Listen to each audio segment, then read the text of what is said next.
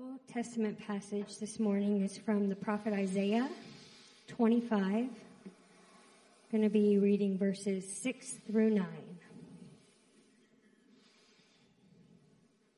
On this mountain, the Lord of hosts will make for all peoples a feast of rich food, a feast of well-aged wine, of rich food full of marrow, of aged wine well refined.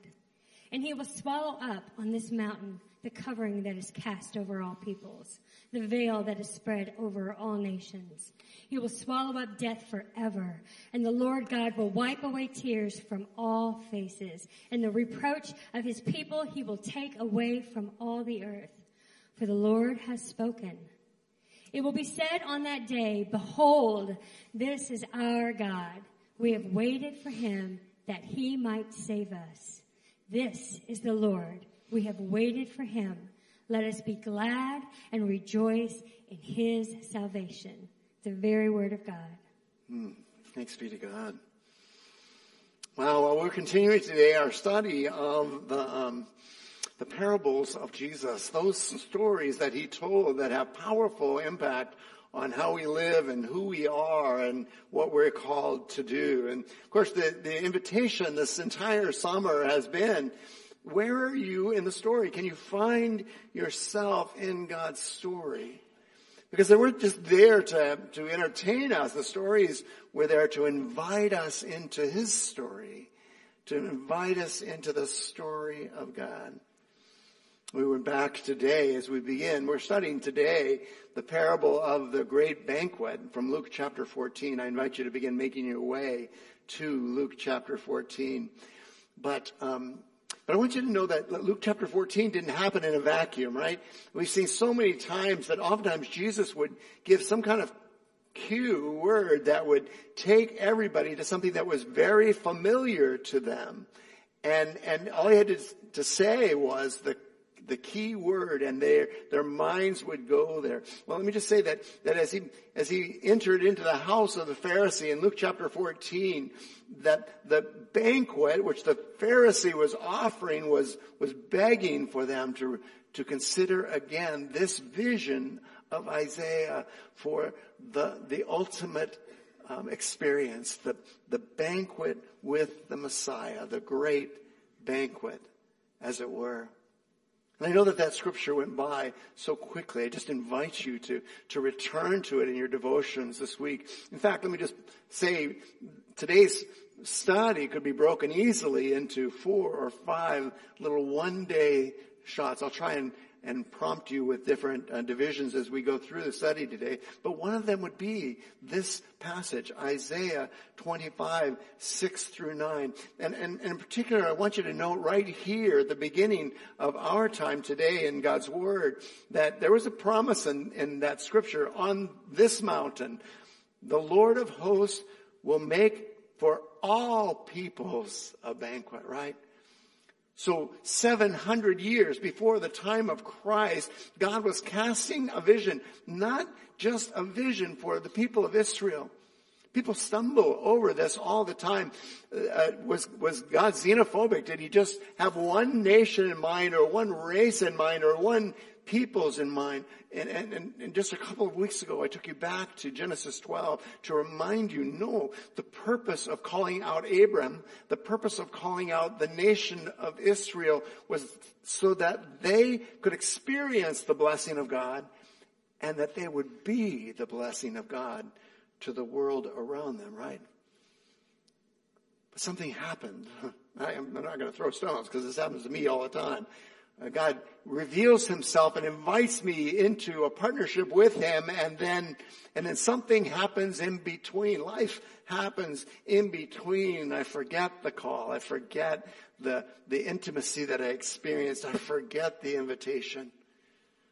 That was true for Israel as well. Something happened between the vision of, of Isaiah 25 and, and the invitation to the actual Well, what happened? Let me, let me just point out, it's, it's so uh, easy to see the trail, right? The breadcrumbs that led people, in this case, not to God, but away from Him. The first breadcrumb, and, and this is kind of a challenge to us, the first breadcrumb was something called the Targum. Sounds like something you'd get out of a vending machine, doesn't it? A Targum. It was, it was a, a commentary on the Old Testament scriptures. In this case, a part of that Targum was a commentary on Isaiah. Now here's, here's the problem. Whenever human beings um, write commentaries on God's Word, right, they tend to filter it. And, and I love that we have at our, at our disposal incredible resources. Believe me, I'm a bibliophile. I've got commentaries all over my office. I, I so greatly appreciate those who have gone before and who've sought to understand. And, and we're so blessed to have study Bibles where, where uh, sometimes only half the page is actually God's Word, right? The other half is commentary. The other half is Targum. And most of the time it's just really helpful. But we have to be careful. In this case, in, in the commentaries on Isaiah, they, they reinterpreted this vision that God gave for a, a, heavenly banquet for all peoples. They said Yahweh of hosts will make for all the people on this mountain a meal. I'm actually reading from the Targum on Isaiah 25. And although they supposed it to be an honor, so we recognize that all people were invited, right? Although they supposed it to be an honor, it will actually be a shame for them and great plagues, plagues from which they will be unable to escape, plagues whereby they will come to their end. So they interpreted this, this picture of this heavenly banquet as a God sneakily bringing everybody together so that he could, he could pour out plagues on them. A couple centuries before Jesus, now 700 years is Isaiah before Jesus, now a couple hundred years before Jesus, there was an apocryphal and extra biblical book floating around. There are many of them today in our culture as well.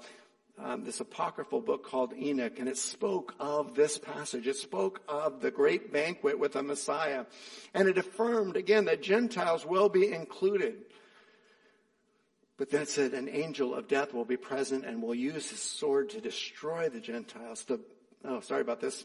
We're a little ways away from lunch the banquet hall will run with the blood and the believers will have to walk through the gore to reach the banquet hall as they sit down with the Messiah. They could not comprehend that God would set a banquet table for all people, including that person that you don't want to be near, right? That person that you don't want God to pour out his grace on. Well, even in Jesus' time, have you heard of the Dead Sea Scrolls? Have you heard of those? Um, there's a community called the Qumran community. Some of you have visited there, and and they withdrew from Jerusalem because Jerusalem was going, pardon me, to hell in a handbasket, and so they withdrew into the desert. And we're kind of glad that they did because they preserved for us uh, scriptures in caves and things like that, but they also had their own little commentaries, their own little books, and the Qumran community assumed that no Gentiles would be present, or for that matter, anybody with any disability, any imperfection would be present at the banquet table of God. And all three of these, the Targum, the Book of Enoch, the Qumran community, were all in direct opposition to this beautiful vision. A vision we saw just a few weeks ago. Do you remember in Revelation chapter 7? We saw in Revelation chapter 7 fulfilled where people from every tribe and tongue and nation were gathered together to worship Jesus Christ, right? So, so I want to start with this question. Who's really invited to the table of God, right? How how do we join the Messiah? Not how do we um, fence the table. Ooh, we just took a shot. How do we fence the table? But how do we invite people to the table of God? How do we ourselves have dinner with Jesus? Right? Well, we find clues to that in a series of events that happened at a banquet that Jesus was invited to, right? It's recorded for us in Luke chapter 14. And, and in Luke chapter 14 are these sequence of events. I'm, I'm not going to read the passage today, but I will reference it and invite you to just be glancing at it as I speak, right? Each of these events holds a powerful truth, not only for how we might join Jesus at the banquet, but how we might join him in his quest to bring as many others as possible to the table as well. It begins in Luke chapter 14 verse 1, one Sabbath, that's really important here, one Sabbath, that time, that day where you did no work, when he went to dine at the house of a ruler of the Pharisees, Remember the Pharisees are the hyper legalistic uh, uh, uh, worshippers of Yahweh. And, and, and right here in Luke 14 it says they were watching Jesus carefully, right? And behold, there was a man before him who had dropsy, right? A physical disability where his body swelled. And Jesus responded to the lawyers and the Pharisees. In other words, he understood what they were doing at this place where no one theoretically of disability would be. They brought someone to see what Jesus would do on the Sabbath. And Jesus asked them just point blank, is it lawful to heal on the Sabbath or not? And look at this line. I have it highlighted in my Bible. But they remained silent. They remained silent. You can just imagine the pain, the frustration for Jesus.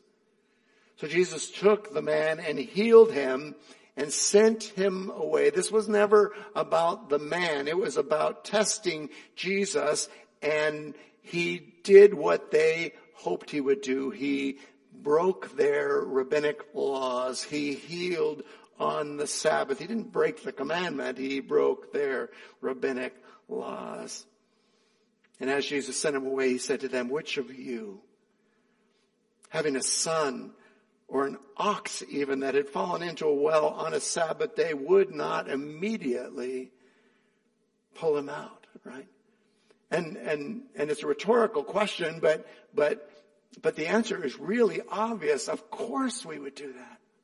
You imagine, Chad, if, if Elliot fell into a pit, I mean, it doesn't, ma- nothing matters at that point. But rescuing him, are you, are you sensing the heart of God here? Nothing matters more than rescuing him. And again, they could not reply to these things. They had no answer for Jesus. So he told the first of a couple of parables uh, to those who were invited.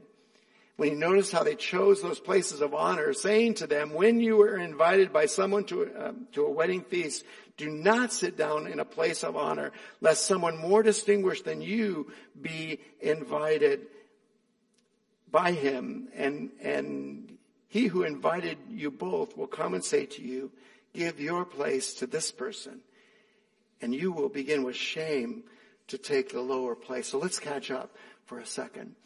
Jesus has, has taken the vision that God gave Isaiah and, and he has helped us see that it's a vision for what should happen at that eternal banquet. And what should happen at that eternal banquet is that people should be made whole, right? Needs should be met.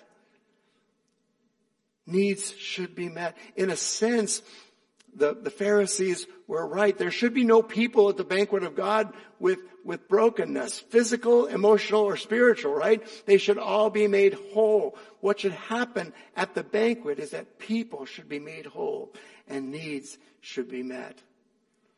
But now, as he continues, he's, he's casting a vision for how we should live then. How, if this is true, if that's the goal of what should happen at the banquet, how should we live in between? And he, having been a guest at this banquet, had watched people vie for the seats of honor. We've explored before, and, and usually in a, a setting, especially um, a wealthy setting like this, there would be a triclinium. There would be a three-part table. Can you picture three plastic six-foot tables put together in a U shape, right? Uh, and the very center of the U, so the two arms of the U go back toward you, and the very center would be the guest of honor, and then on either side, beginning with the right side and then the left side would be people um, second in honor, and then the farther you got away from the the uh, honored guest was uh, where you stood in I'm about to say pecking order, where you stood in terms of the other people in the room. The pecking order has, has new meaning for me because we now have chickens. That which I said would never happen has happened. And, um, and, um, I cannot explain it except that I love my daughter. And, and, um, I want to wring her neck for bringing chickens into my house, better in my home. But, but, um, but they have a pecking order. Son of a gun, if that little phrase isn't true. One day we came out there and one of them was chased all the way up a, up a little trellis that we have in the chicken thing and, and was beat up and bleeding, right? Because that person was, that, that, that chicken was the least honored in the group. And, uh, uh, that happens in human beings, doesn't it? Particularly in middle school. Particularly in middle school girls soccer teams, right? Um, oh my goodness, am I showing too many of my cards? but happens all the time. It happens all the time. So Jesus said, how do you navigate a world where there's pecking orders? Go low, he says. Go low. Start with the lowest place start the farthest from the seat of honor. And Jesus says, when, when the master of the banquet comes and he sees you sitting down there, he'll move you to a place of honor. He'll move you up to a place of honor, right? Jesus casts a vision for how we should live. It's a vision for living in in humility. And, and here's where he used, he taught it several times, but here's one of the times where he said, for everyone who exalts himself will be humbled, right? But the one who goes low, the man or the woman who humbles themselves will be exalted. Not necessarily at the table, not necessarily in the middle school classroom, not necessarily on the soccer field, but God in due time will exalt. Peter understood that, right? He reflected that thought of Jesus as well. So we have a vision for what should happen at the banquet. Needs should be met. We have a vision for how we should live in humility, right?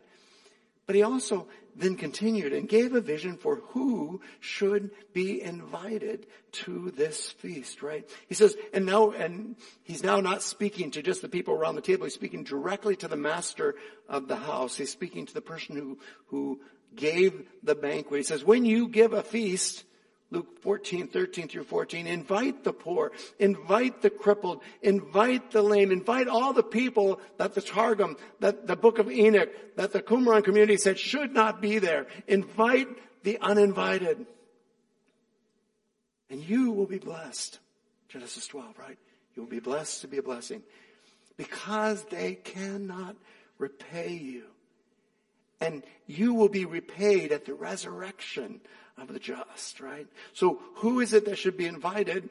Those who cannot repay. Let me press pause and say, does that mean we never have dinner with, with, with friends? We never have people, dinner with, with family? We never, um, not at all. Not at all. Um, celebrate those precious moments. But don't limit the banquet to those people, right? Go out and find those who are uninvited, those who cannot repay, and invite them to come. Now we got a problem, right? Because we're sitting in this banquet and basically Jesus said, has been saying everything that you guys did here is wrong. You brought me here to test me. That was wrong. You, you fought for places at the table. You fought for seats of honor and, and, and that was wrong. There's a lot of tension in this room. And you all have been there. Um, uh, you have certain gifts that you use, Chad, when, when you want to break tension, right? Um, I do too. Uh, mine, mine is to, is to use humor. To use humor.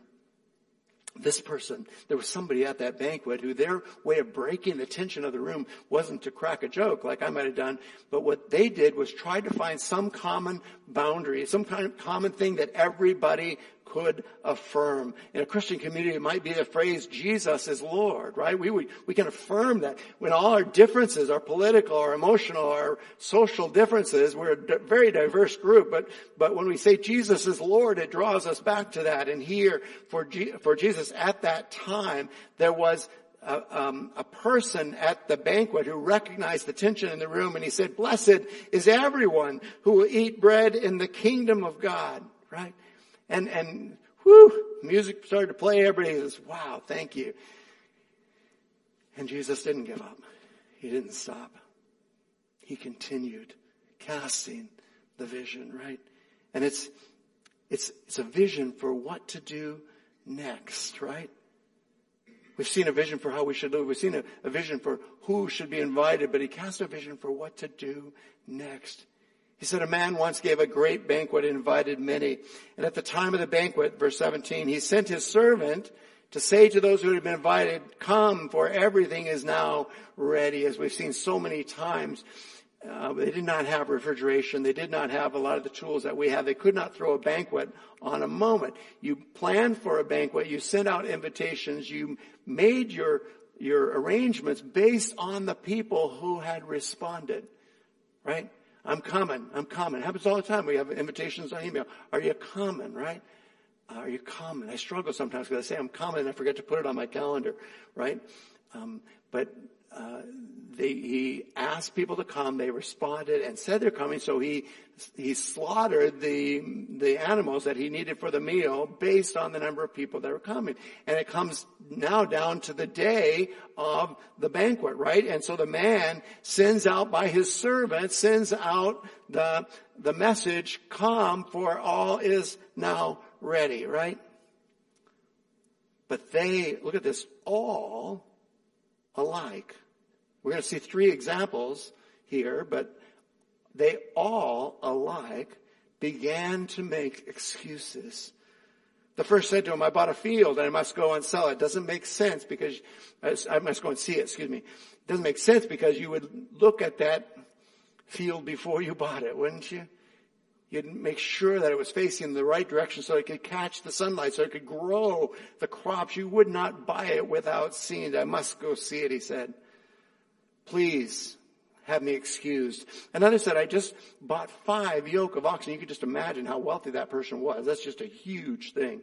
I've just bought five yoke of oxen and I must go to examine them. Wouldn't you examine them before you bought them? Right? And another, I've married a wife and therefore I cannot come. Didn't even ask to be excused this time. Right? Those are just three examples of what Jesus is saying in this parable. Every single one of them did. So the servant came and reported these things to his master, and the master of the house became angry. That's important. The master of the house became angry and said to his servant, Go out quickly to the streets and lanes of the city and bring in the poor and the crippled and the blind and the lame. There they are again, those same four words, right? Bring in the uninvited, right? Bring in those who should not be at this banquet. And the servant did it. He came back and said, Sir, what you have commanded has been done. And again, I highlighted this in my Bible. And there is still room. There is still room at the table for others, right? And the master said to the servant, go out. Now he's gone beyond the city to the highways and the hedges and compel people to come in that my house might be filled. Here's a purpose statement right in the middle of this parable. God's purpose is that his house would be filled, right? And then the man says, for I tell you, none of those men who were invited shall taste of my banquet. Jesus is casting a vision for what we can do. Let me just say first, respond to the invitation. Respond to the invitation. Jesus is saying to us today, both through his word and through the sacrament, come, for everything is now ready. The, don't miss this, please, beloved, right? He's not saying that someday in the future, Revelation will be fulfilled and the kingdom of God will come. He's saying it's ready now. The kingdom of God has come now. Will there come a time where it's physically fulfilled? Yes, but the kingdom of God is here now. That was the message of John the Baptist. It was the message of Jesus. The kingdom is here now. Come, for everything is ready. Uh, in Revelation 3 we saw, behold, I stand at the door and knock, Jesus says. If anyone hears my voice and opens the door, I will come into him and commune and banquet and sup with him and he or she with me. The time to respond has come. It's here now. We don't, we can't find ourselves making excuses thinking that we have some more time to make the decision. The kingdom of God is right here, right now, and you accept or reject it right here or right now. Come. Come. For everything is now ready.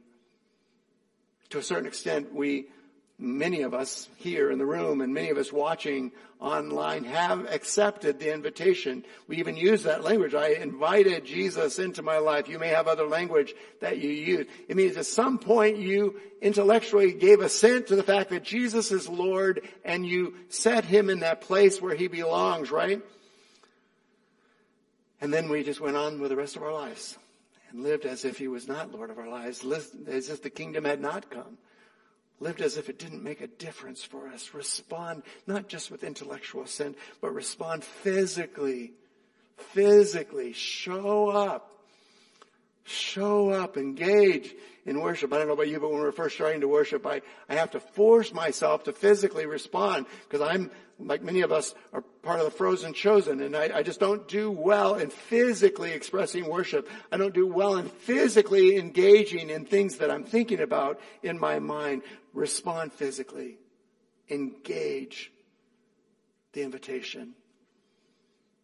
And let's, let's stop making excuses. What do you think? Right?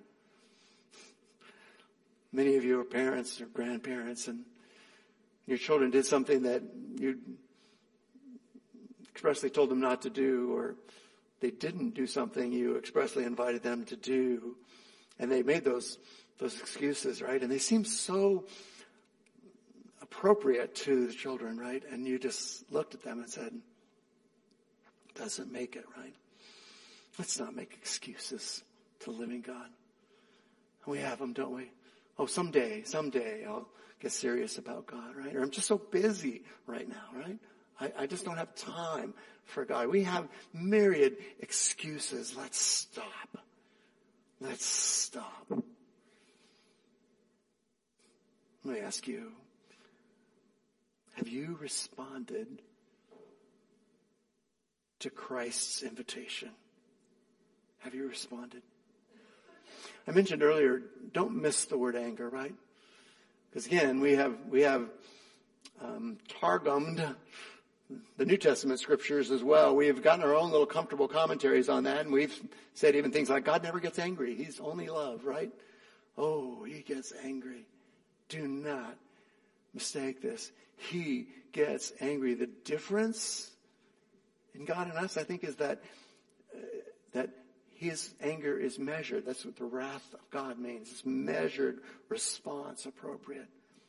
But right here in our passage today is another difference. God channels His anger into grace. God transforms His anger into grace. Anybody have an anger management issue? Yeah. it was rhetorical, but thank you for confessing. um, I, I uh, thought so many times that I got over that, right?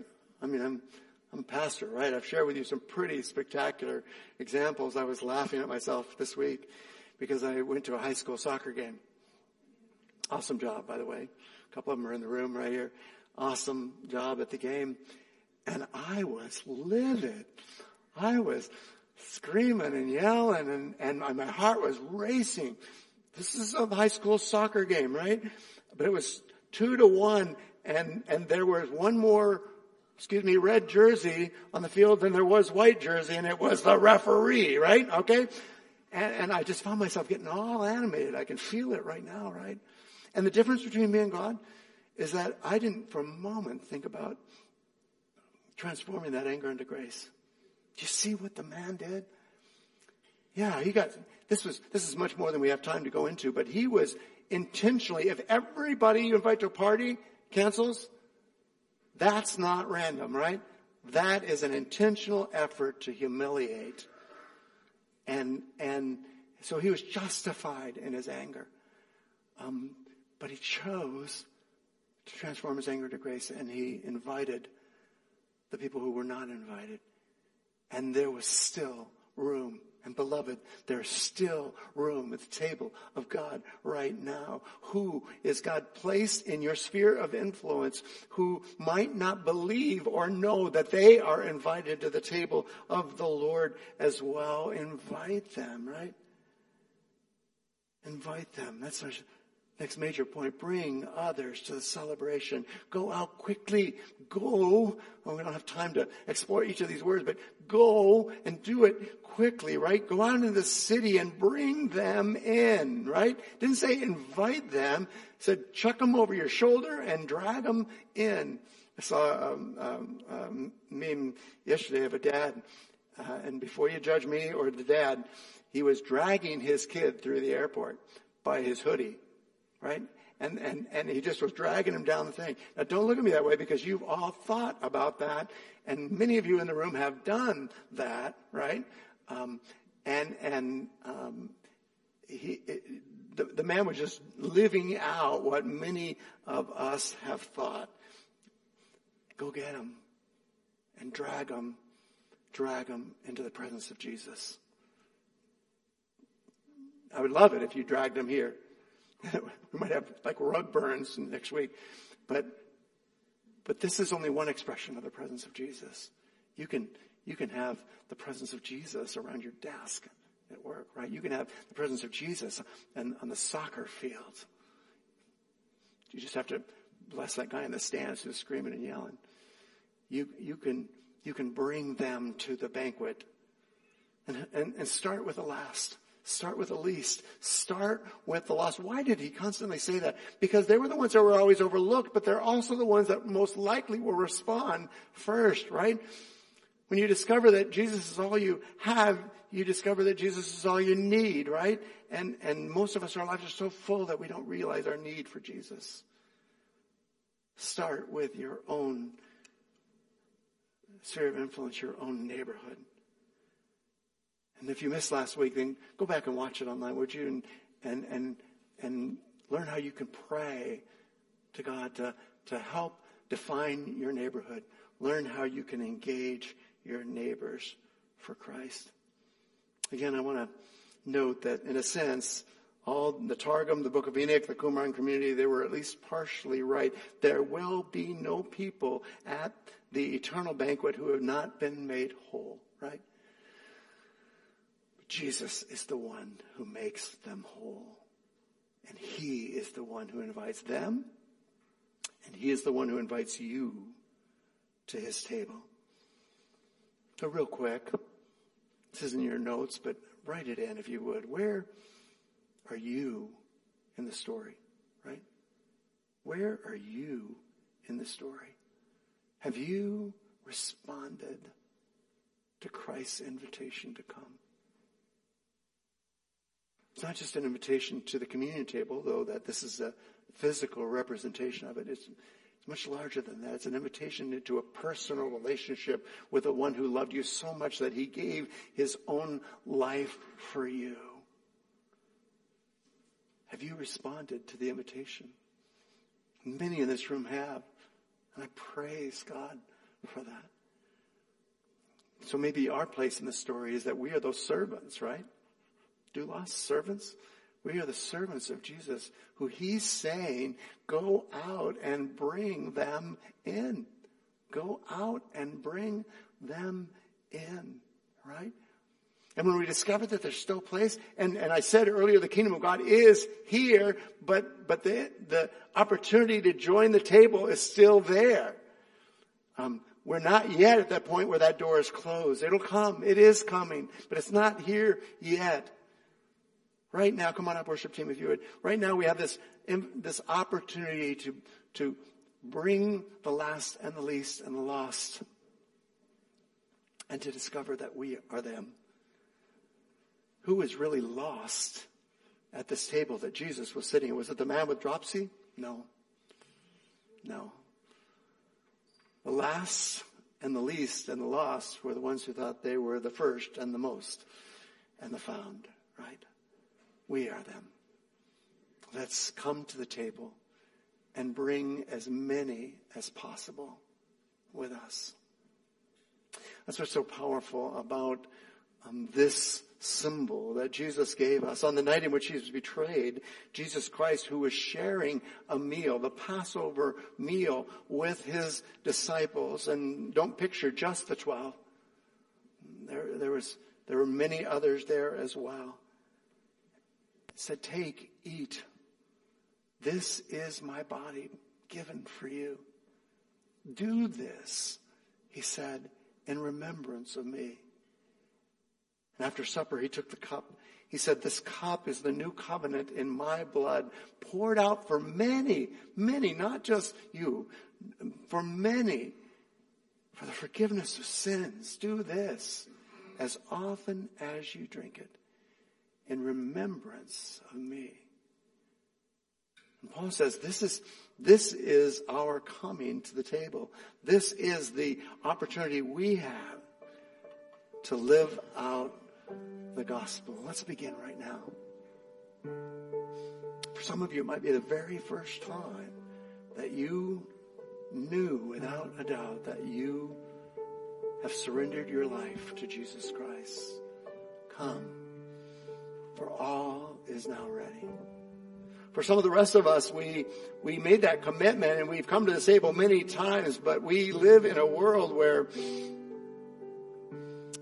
where everything in us and around us draws us away from Him.